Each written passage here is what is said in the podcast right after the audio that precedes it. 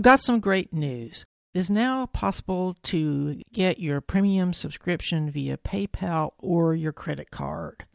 The premium subscription allows you to access all episodes of Brain Science, including about six years of content recorded before 2013 and all episode transcripts. A great way to access premium and free content is through the free Brain Science mobile app, which is available for iOS, Android, and Windows Phone. You'll find it in your favorite app store. To learn more about premium, go to brainsciencepodcast.com.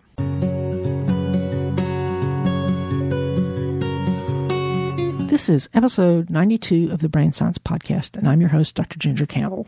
Today's episode is our sixth annual review episode, in which I will share some highlights and key ideas from the past year. The first version of this episode was over two hours long, so I had to go back and shorten it significantly. It's like trying to sound bite yourself, though, so quite challenging. Since I did spend many hours reviewing the transcripts in preparation for this episode, it did give me a chance to see how they all fit together. I was proud of the fact that every episode does stand alone, but they also fit together. One of the themes that holds all the episodes together is the evolutionary approach. And you might wonder why would evolution be important to something like understanding the brain when the purpose of this podcast is to understand how our brains make us who we are. This is because our brains contain the history of the evolution of the nervous system, going back to the first vertebrates through mammals and then primates and then us. With that in mind, let's get started. Brain Science Podcast 81 was an interview with philosopher Patricia Churchland, who is a pioneer in what is known as neurophilosophy, which is the stance that philosophy of the mind should be informed by the latest findings of neuroscience. I interviewed Dr. Churchland back in episode 55, but I had her on this year to talk about her latest book, which is called Brain Trust What Neuroscience Tells Us About Morality. Dr. Churchland told me that she has become particularly fascinated with the question where do our values come from? She believes that the evidence supports the idea that morality is grounded in our neurobiology. In answer to the contention that morality is based on culture, she pointed out that although diverse cultures have very different beliefs, they mostly have common values. Based on the current research, especially with regards to the difference between montane and prairie voles, she's developed a hypothesis that the social behavior of mammals, including humans, evolved. Now, only 5% of mammals, including humans, are social, but she thinks that what happened is the ability to care for the young, which is more developed in certain mammals than others, evolved into caring for others and finally into complex social structures. She takes an evolutionary perspective and she says that evolution is very conservative. We share most of our brain structures with other mammals and lots of them with vertebrates. This is a theme I mentioned before and we'll come back to. In episode 82, I reviewed the book by Michael Gazzaniga, Who's in Charge? Free Will and the Science of the Brain. In answer to the question, Who's in charge? Dr. Gazzaniga takes the position that we are responsible for our behavior. He bases this on two lines of thought. One is that responsibility is a social phenomenon between people, not inside of our brains. And secondly, he rejects the determinist position that consciousness is purely a bottom up phenomenon.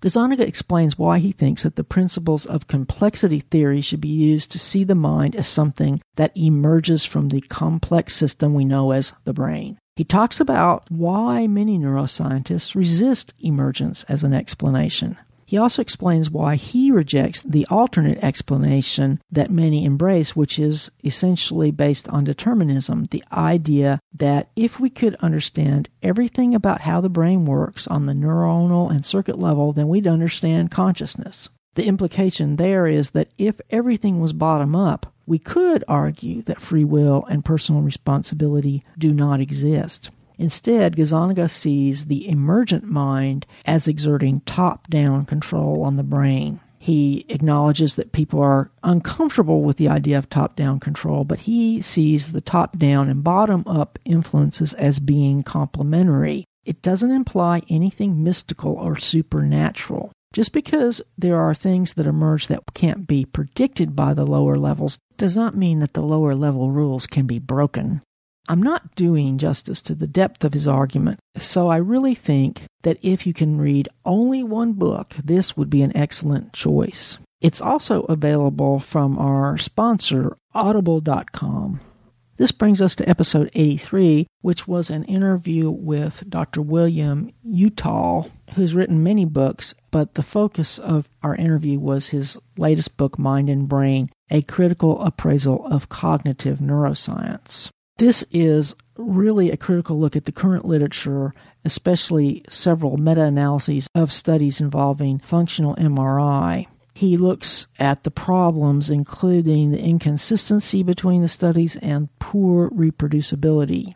It turns out that even the fMRI of an individual person is highly variable, which I found surprising and sobering because it means that better study design is not going to solve this problem.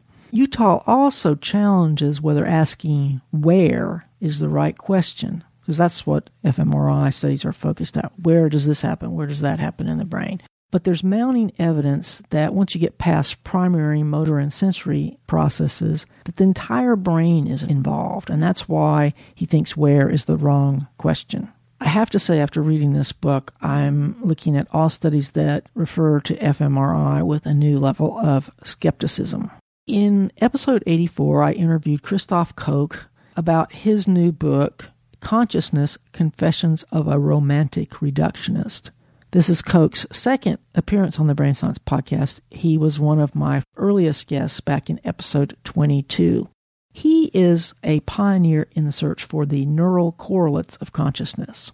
We talked about his new position at the Allen Institute for Brain Research and about his new book. Surprisingly, Koch no longer thinks that emergence is an adequate explanation for consciousness. He has embraced panpsychism, which is the philosophical position that in principle says that everything in the universe has a certain amount of consciousness. So Koch now sees consciousness as a primary property of the universe. He says it's like charge.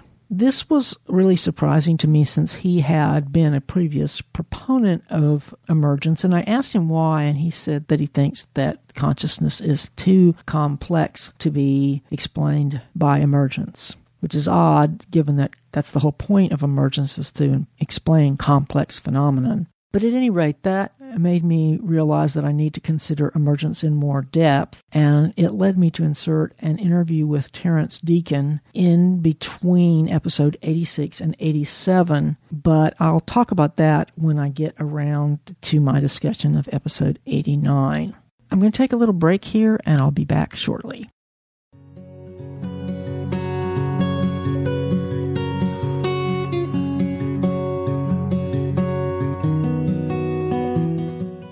Episode 85 of the Brain Science Podcast is an interview with Sebastian Seung, author of Connectome How the Brain's Wiring Makes Us Who We Are. This is an excellent overview of neuroscience. It sort of reminds me of the book In Search of Memory by Eric Kandel. Although the difference is that Seung is at the beginning of his career and Kandel was looking back at the history of neuroscience from the perspective of his long career of over 50 years. And Kandel's emphasis was on the search for how memory works, whereas Seung is looking at the ongoing debate between those who believe in localization, that is, everything important happens at the level of the neuron, and the connectionists who think it's all about how things are connected together. Like William Utal, Seung seems to embrace a connectionist viewpoint, and he also thinks that if we could determine the entire wiring diagram of the human brain, that we would be able to settle this debate. Of course, this is a very complex problem that we may be looking at 50 years in the future before we can get this wiring diagram. Since right now all we have is C. elegans and it's 302 neurons. I see both the level of the neurons and the level of connections as being important. But I would like to mention also that Seung's book Connectome is available from our sponsor audible.com. So that was kind of a leading edge or future edge type interview. So I wanted to talk about something a little bit more accessible to a new listener. So I had Rachel Herz on to talk about her book, That's Disgusting Unraveling the Mysteries of Repulsion. This is her second appearance on the Brain Science podcast since she was on back in episode 34 when we talked about smell. At any rate, it turns out that disgust is the only of the so called primary emotions that is learned. We also talked about the parts of the brain that are, appear to be involved in disgust and the interesting deficits that appear in people with certain pathologies. For example, psychopaths can't recognize disgust on the faces of other people, and they don't experience disgust. And this is kind of interesting given the fact that being a psychopath is the ultimate antisocial personality disorder. We talked about the relationship between disgust and lust, disgust and morality, even disgust and horror movies. We talked about Herz's opinion that disgust is ultimately rooted in the fear of death. That's Disgusting is available from our sponsor audible.com and this really is an example of a good book for reading in the audio format. So I will remind you that if you aren't already a member of audible.com, you can get this or any of the other books I mentioned from Audible as a free download by going to Audible podcast forward slash brain science.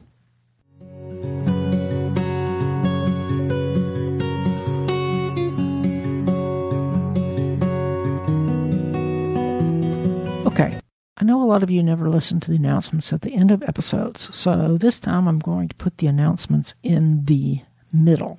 First, I want to thank those of you who send me email feedback because it means an awful lot to me. In fact, back a few years ago when I was about to stop the Brain Science podcast, it was email feedback from listeners that really made me decide to keep going. I love the fact that I get email from a wide variety of people. I get email from physicians and mental health professionals, including psychologists and psychiatrists. I get emails from teachers. I enjoy hearing about how you use the Brain Science podcast in your curriculum, whether it be high school all the way up to medical school. I enjoy hearing from neuroscientists and other scientists who tell me that hearing about the work of other scientists helps remind them why they got into science. Because in reality, most scientists have to work in narrow areas, and so they enjoy hearing about what other people are doing.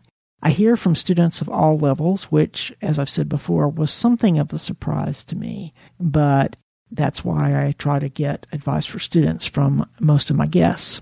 Although most of the students I hear from are college level, I do sometimes hear from high school students and even grad students and medical students.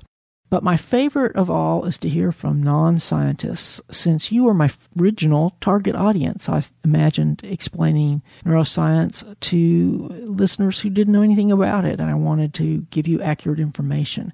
So I really appreciate hearing from you. I want to say, though, that my favorite quote of the year is from the listener who wrote to me and told me that I was the Terry Gross of neuroscience. I have to admit that I really appreciated that because it is such a easily quotable compliment. So when you send me email, I really do try to answer. However, sometimes you probably don't get an answer. It's embarrassing when I look back and see that I have old emails that haven't been answered. The two common reasons for this are one, you either caught me on a day when I was at work and I put your email aside to answer and then forgot, or your email was too long and I looked at it and thought, well, I need to give this thought later and then didn't get around to it. So I really suggest that you try to make your emails short and succinct. If you have a complicated idea that you'd like to share, I recommend posting that in the discussion forum at Goodreads or on the Facebook fan page or even our Google Plus page, and then just sending me a copy so that I can see what you've posted. If it's something succinct, you can also put it on Twitter and put at Doc Artemis in the tweet, and I will see it. But if you want a response, the best thing to do is to make your emails short and succinct and do put Brain Science Podcast in the subject line. That reduces the chances that it ends up being tagged as spam. I do want to also mention the resources on the website.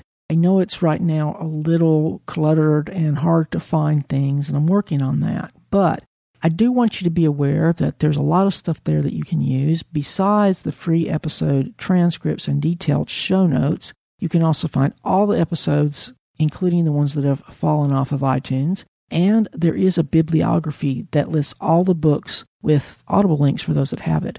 If you're looking for something specific, don't forget to use the search box. It works pretty good. You can put the name of the scientist or the subject you're looking for and find it pretty quickly. It's a good way to overcome the clutteredness of the site. I want to remind you that you can, if you're a psychologist, get some continuing education credit, and there's more information about that on the website. That's through Mensana, and it is accredited. I did mention the social sites Facebook, Goodreads, and Google Plus. We also have a Flickr page, and I think that that might become more active in the future since Flickr just updated their mobile app.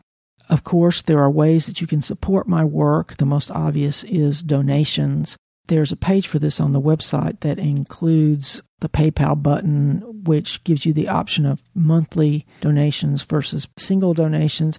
Sometimes it's better to go with the single donation because you don't get as much taken out by PayPal. You can also send checks or wire money. That information is on the website. Other things you can do is buy the app if you have a mobile device. The app is constantly improving. And like I've mentioned before, it allows you to get episodes that have fallen off of iTunes. I do need you to post reviews because every time the app is updated, the reviews disappear. Don't forget about my ebook, Are You Sure? The Unconscious Origins of Certainty. It's also very inexpensive, $3.99, I think and don't forget to post a review. You can also get gear such as t shirts. There's a link for that in the sidebar. Even if you don't have any money, that's why I keep the Brain Science Podcast and the transcripts free so that anyone can get them. Even if you have no money, you can tell other people about the show, and actually, word of mouth is very, very important to me. Finally, I need to mention that I am shutting down one of my other websites, which is called sciencepodcasters.org. It's a site I launched in 2008 as a site for science podcasts of various sizes. I'm closing that down because I don't have the time to devote to it, and the traffic's pretty low. If you're looking for good science podcasts, I suggest that you check out the National Science Foundation funded website, Science Radio 360. I will put a link to that in the show notes. So now let's get back to the review of last year's episodes.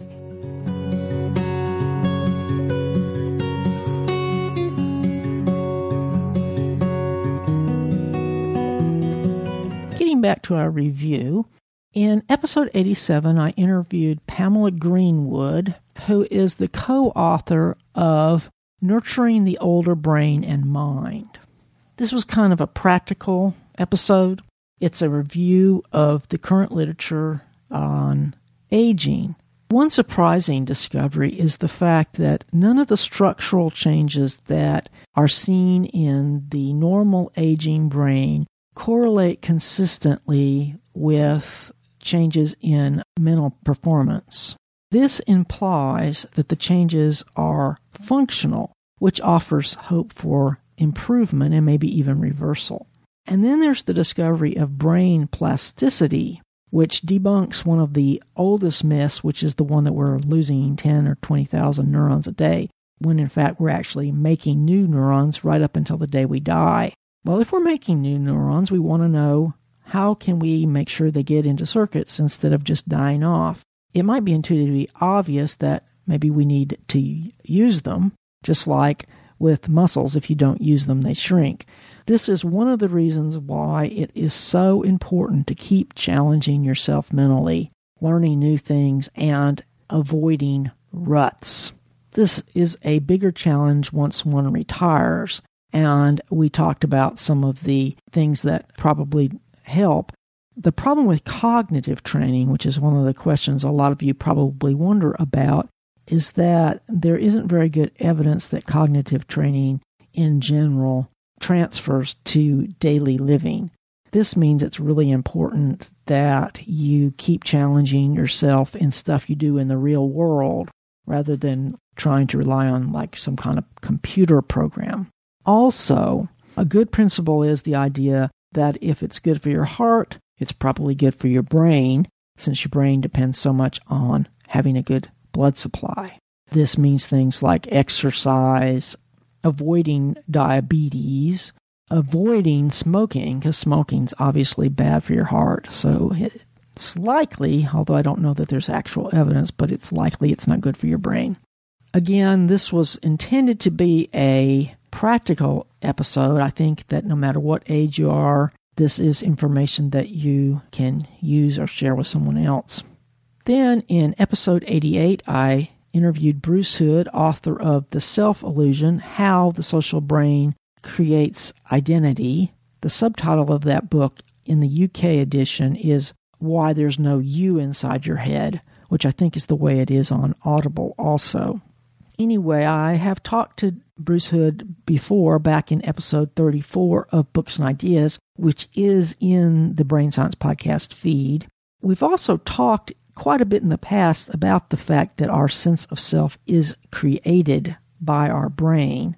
For example, I refer you back to the interviews with Chris Frith and Thomas Metzinger. But Hood's perspective focuses on development because he's a child psychologist. He has been interested in how the sense of self develops in children, young children. The key take home point is that the child's interaction with the people around them is the most important factor in the development of their sense of self. It's not putting them in front of a computer, it's interacting with them person to person. This need for social connection with others is a lifelong need. Being ostracized actually stimulates some of the pain circuits in our brain and explains why we are more influenced by others than we sometimes like to admit. We talked about some of the evidence about this, both in terms of research, studies, and in real life. But one encouraging thing is that in the situation of group pressure, if one person stands up to a group wanting to do the wrong thing, that's often enough to get others to change to the right position. So it can be hard to stand up to a group, but if you feel strongly that they're wrong, take the chance. Next comes episode 89, which is the interview with Evan Thompson, whose book is called Mind and Life Biology, Phenomenology, and the Sciences. I was in the middle of reading Mind and Life when I interviewed Terence Deacon. Deacon talked a lot about the emergence of life, but he doesn't really address the mind. Whereas Thompson's writing emphasizes the continuity between life and mind and uses a lot of the same tools that Deacon talks about. So it seemed natural to interview Thompson as a follow up to Deacon's interview. Thompson sees the emergence of the cell as the breakout event. This is the point at which homeostasis appears. In essence, this is when value appears because we now have the inside of the cell and the outside of the cell and the need to maintain the inside within some certain ranges. So, this is really the beginning of experience, even though consciousness and awareness are millions of years in the future. We also reviewed some of the key ideas of embodied cognition, which takes the viewpoint that the mind is embedded in the body and the environment. And we talked about phenomenology, which he describes as experience from the point of view of experience. We talked a, bit, a little bit about how that could be used in neuroscience, and we'll follow that up with more detail hopefully next year because he's going to have a new book coming out about neurophenomenology in the fall of 2013. Episode 90 is a review of Self Comes to Mind Constructing the Conscious Brain by Antonio Damasio. This is an example of how the evolutionary approach emphasizes the continuity between life and mind. I see this episode as a bridge between Thompson's discussion of embodied cognition and Panksepp's conversation about the subcortical origins of emotion. All three authors share an evolutionary approach that emphasizes the continuity between life and mind. Everything we experience feels like something.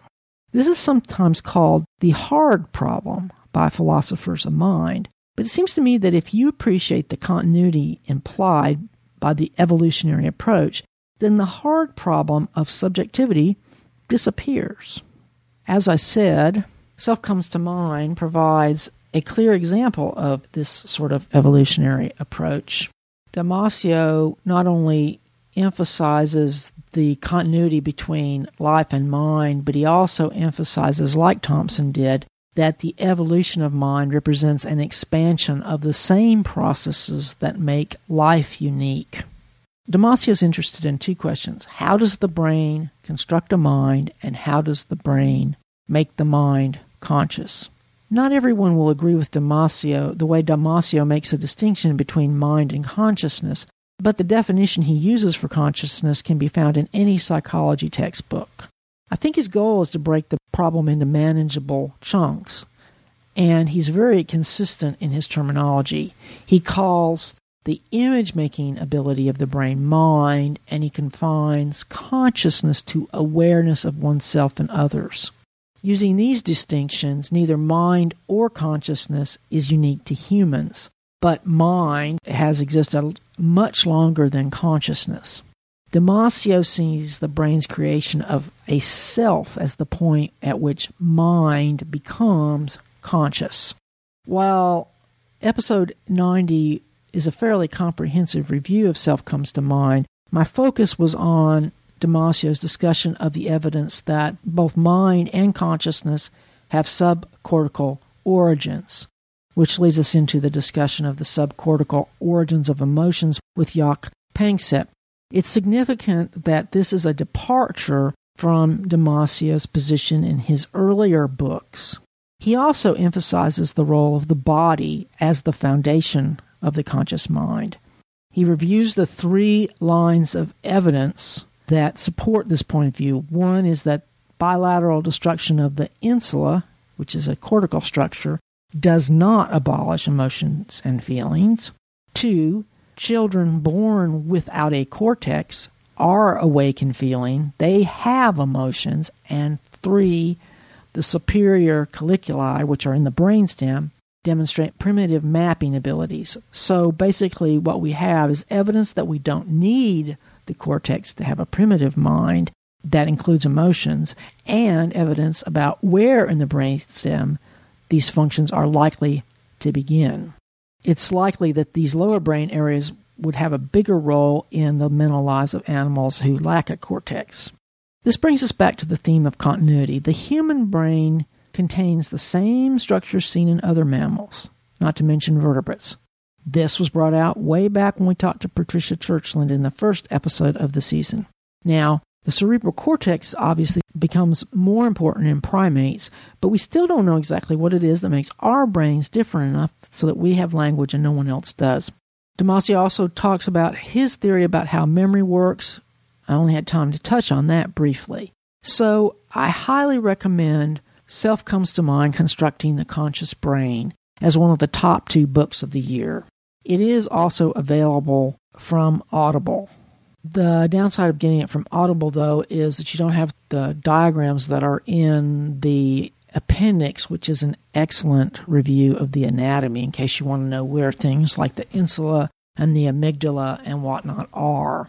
Okay, so the last interview of the year was with Jaak Panksepp. we reviewed the evidence that the primary emotional affects have their origin in subcortical circuits that we share with other mammals. These are circuits that can be stimulated with predictable results. It's also been shown that stimulating the cortex doesn't lead to emotions. The six emotional affects that Jaak has demonstrated are seeking, fear, rage, lust, care, panic, and play. I focused on fear because I wanted to emphasize the evidence that fear begins below the level of the amygdala which is located just below the anterior pole of the temporal lobe. The amygdala is very important in learning and memory, but it's not where fear or any other emotions begin. We go into this in more detail in the interview and in the book, but I point it out because it goes against what you may have heard or been taught. And as I mentioned a minute ago, there's a nice appendix in Damasio's Self Comes to Mind that shows where all these structures are. I considered Jaak Panksepp's work to be very important, so I refer you back to both of his interviews, episodes 65 and 91. I do want to bring out something that he said about the unconscious that we didn't really emphasize at the time. He said people used to think that the unconscious part of brain life was at the very bottom, but it's not. It turns out it's at the mer- learning and memory level because learning and memory occur automatically unconsciously. So we sort of have these unconscious processes sandwiched in between the primitive affects which are experienced and our conscious awareness. It's a little hard to wrap your head around. But then we are learning that lots of what's going on in our brain, even at the cortical level, is beyond our conscious access and control. But the key take home point is that the basic affects are experienced. We can't ask an animal what it's feeling, but we can observe its behavior. If it eats, we assume it feels hungry. And the animals that Panksepp has studied clearly demonstrate that the various affects are either positive or negative, never neutral. Seeking is positive. They'll self stimulate that circuit till they drop. Things like rage are negative. They will do what they can to avoid stimulating that circuit. And when these circuits are stimulated in people, the expected emotions are demonstrated. This is part of the evidence that has led both Panksepp and Antonio Damasio to argue that conscious experience, including emotions, begins below the cortex. Descartes was wrong. Animals do feel pain and other emotions. Once we acknowledge that other animals, or at least mammals, have basic emotions similar to our own and that they do experience them at a conscious level, that is to say, they are aware of them, how should this impact our relationship with these animals? I'm going to have Panksepp back on my Books and Ideas podcast in early January of next year to discuss the implications of his research. As always, I refer you back to the episode for more details. Panksepp's latest book, The Archaeology of Mind Neuroevolutionary Origins of Human Emotions, contains numerous references for those who want to examine the research in more detail. It's not a book for the casual reader, it's not an audible book, but I highly recommend it to students and to anyone who's working in this area. So, like I said at the beginning, I did spend quite a few hours reviewing the transcripts in preparation for this episode, and it's given me a different perspective on how the episodes fit together. Each one of them stands alone, but they do inform one another. We started the year talking with Patricia Churchland about the neurobiological origins of morality and our social nature. Then we talked about Michael Gazzaniga's book, Who's in Charge, in which he embraces the idea that the mind is a complex system that emerges from the brain. He also warns against the misuse of neuroscience, specifically functional MRI, in the courtroom. He concludes that we are responsible, and this is something between people, not inside our brains. William Uttal took a skeptical look at the inherent limitations of functional MRI and challenged whether where is the question we should ask. Christoph Koch surprised me by rejecting emergence as an explanation for the mind and embracing panpsychism. Sebastian Seung gave us an excellent overview of the history of neuroscience in his new book, Connectome. He also argued for the investment in a long term project to determine the wiring diagram of the human brain. It remains to be seen whether this can settle the dispute between localization and connectionism but it does represent part of the trend toward connectionism. Rachel Herz told us about disgust, and we talked with Terence Deacon about how the emergence of life and mind is a natural phenomenon. We now have rigorous tools for explaining how unpredicted behavior can arise in complex systems like the brain. Then we talked to Pamela Greenwood for a brief review of brain aging. Not so exciting, but very practical. Then we talked to one of the pioneers of embodied cognition, Evan Thompson, about embodied cognition and also how the evolutionary approach emphasizes the continuity between life and mind. I reviewed Antonio Damasio's recent book, Self Comes to Mind, which also takes an evolutionary approach and recognizes that mind and consciousness precedes humans, and both mind and consciousness begin subcortically. Jaak Panksepp was the last guest of the year. He also takes an evolutionary approach to one of the most cherished aspects of consciousness, emotions. And he shares Damasio's conclusion that the origins of consciousness are subcortical. So, how does all this fit in to the past six years of the Brain Science Podcast? The Brain Science Podcast began as a result of my curiosity about how the brain makes us who we are. Obviously, the content of the show continues to reflect my personal interests since I produce it on my own and am solely responsible for its contents. We started out with a focus on a few main topics memory, emotion, consciousness, and a fascination about how the brain really works, especially the unconscious. When it comes to emotion, like Damasio, my understanding of this topic has really evolved. We haven't talked much about memory since we last touched on it back in episode 66, although Damasio did present an interesting theory in his book. Consciousness has been an ongoing topic, and it seemed to be particularly dominant in the 2012 episodes. Free will was a question that wasn't even on my radar when we started. As you may have noticed, the opinions of my guests vary a lot on this one. I like Michael Gazzaniga's approach. He acknowledges that the traditional concept of free will doesn't work, that we need a new way of looking at it. However, the fact that what our brain does is outside our conscious awareness and control does not take away personal responsibility. Personal responsibility and morality are something social, they happen between people, not inside the brain. Plasticity is something we discovered early on on the Brain Science podcast. It remains one of my favorite topics, even though we didn't get to talk about it very much this past year. It certainly has been a topic of much popular coverage and hype. Embodiment is another thing that I've discovered since I started doing the show and has become one of my favorite topics, especially with regards to how it relates to consciousness. So that got embedded into quite a few episodes this year. Another topic that has been becoming more dominant in my understanding is that of brain evolution. I touched on it back in episode 32, which is about brain anatomy, because the anatomy of the brain is a reflection of its evolution. I explicitly talked about brain evolution in episode 47, but as I said, it has become a main thread. It seems like almost every author that I featured in 2012 was writing from an evolutionary perspective. And as I mentioned, our human brain is very is unique in that it is something of a living fossil. I have to go back to, I think, the very first episode of the Brain Science podcast when I talked about Carl Sagan's book, Dragons of Eden, because that was when I first became aware of this fascinating feature of the human brain. Now, as far as 2013 goes, I have learned not to make too many specific promises because sometimes things fall through. I do have an episode about pain promised, and I hope to do more on embodied cognition. Robert Burton is going to be coming back to talk about his new book. I'm hoping to put a show out every month.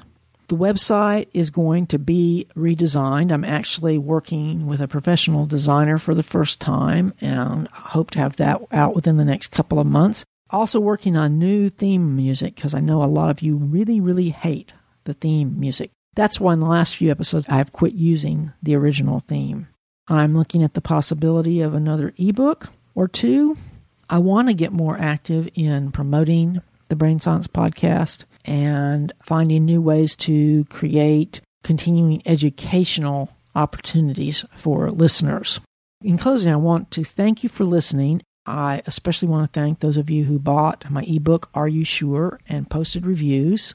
I want to thank you for sharing the Brain Science podcast with others and for sending me feedback so that I know that my work makes a difference. I want to thank those of you who have bought the Brain Science Podcast app. and those of you who have made donations. Finally, I want to give a special thanks to Lori Wolfson for her outstanding transcripts. I know these are a great resource to me and to many listeners. Thanks again for listening. I look forward to talking with you again very soon.